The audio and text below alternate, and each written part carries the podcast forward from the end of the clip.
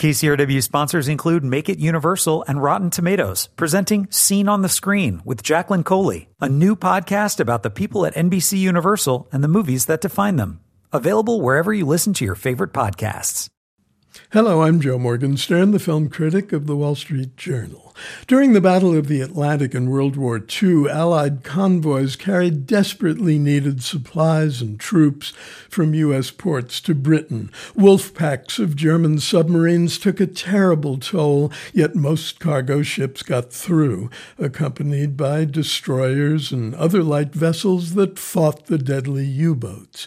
In Greyhound, streaming on Apple TV Plus, Tom Hanks is Commander Ernest Krause, a U.S. Navy Navy destroyer captain leading a convoy across the North Atlantic soon after America has entered the war. It's his first command and his first Atlantic crossing.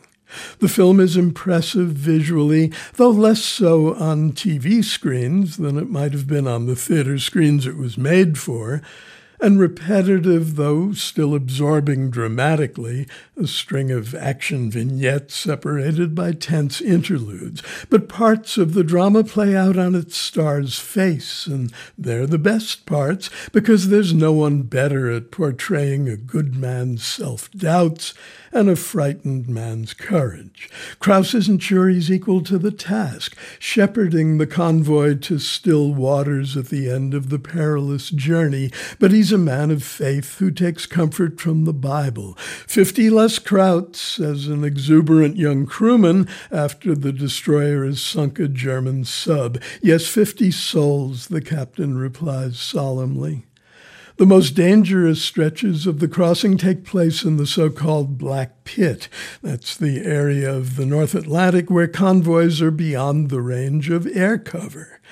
The film's vision of all the ships beset by heaving winter seas could pass for a Turner seascape in near black and white. It's not surprising that the director, Aaron Schneider, has spent most of his filmmaking career as a cinematographer. Tom Hanks was a producer of Greyhound, and he was outspoken in a recent interview about what he called the absolute heartbreak of seeing the film conceived and produced for the big screen end up as a streaming attraction because of the pandemic. In saying that, he called attention to a concern shared by many film lovers. We are starved for the sort of spectacles enhanced by spectacular sound that can be experienced only in movie theaters. So, just how much are movies diminished by streaming? In some cases, not much at all. Intimate dramas, the motion picture equivalent of literary novellas, can look and sound perfectly fine on good home screens. But movie movies, those big and resonant action adventures, are another story. Greyhound is a fairly compact production that runs only 91 minutes, but even it suffers from the switch to streaming.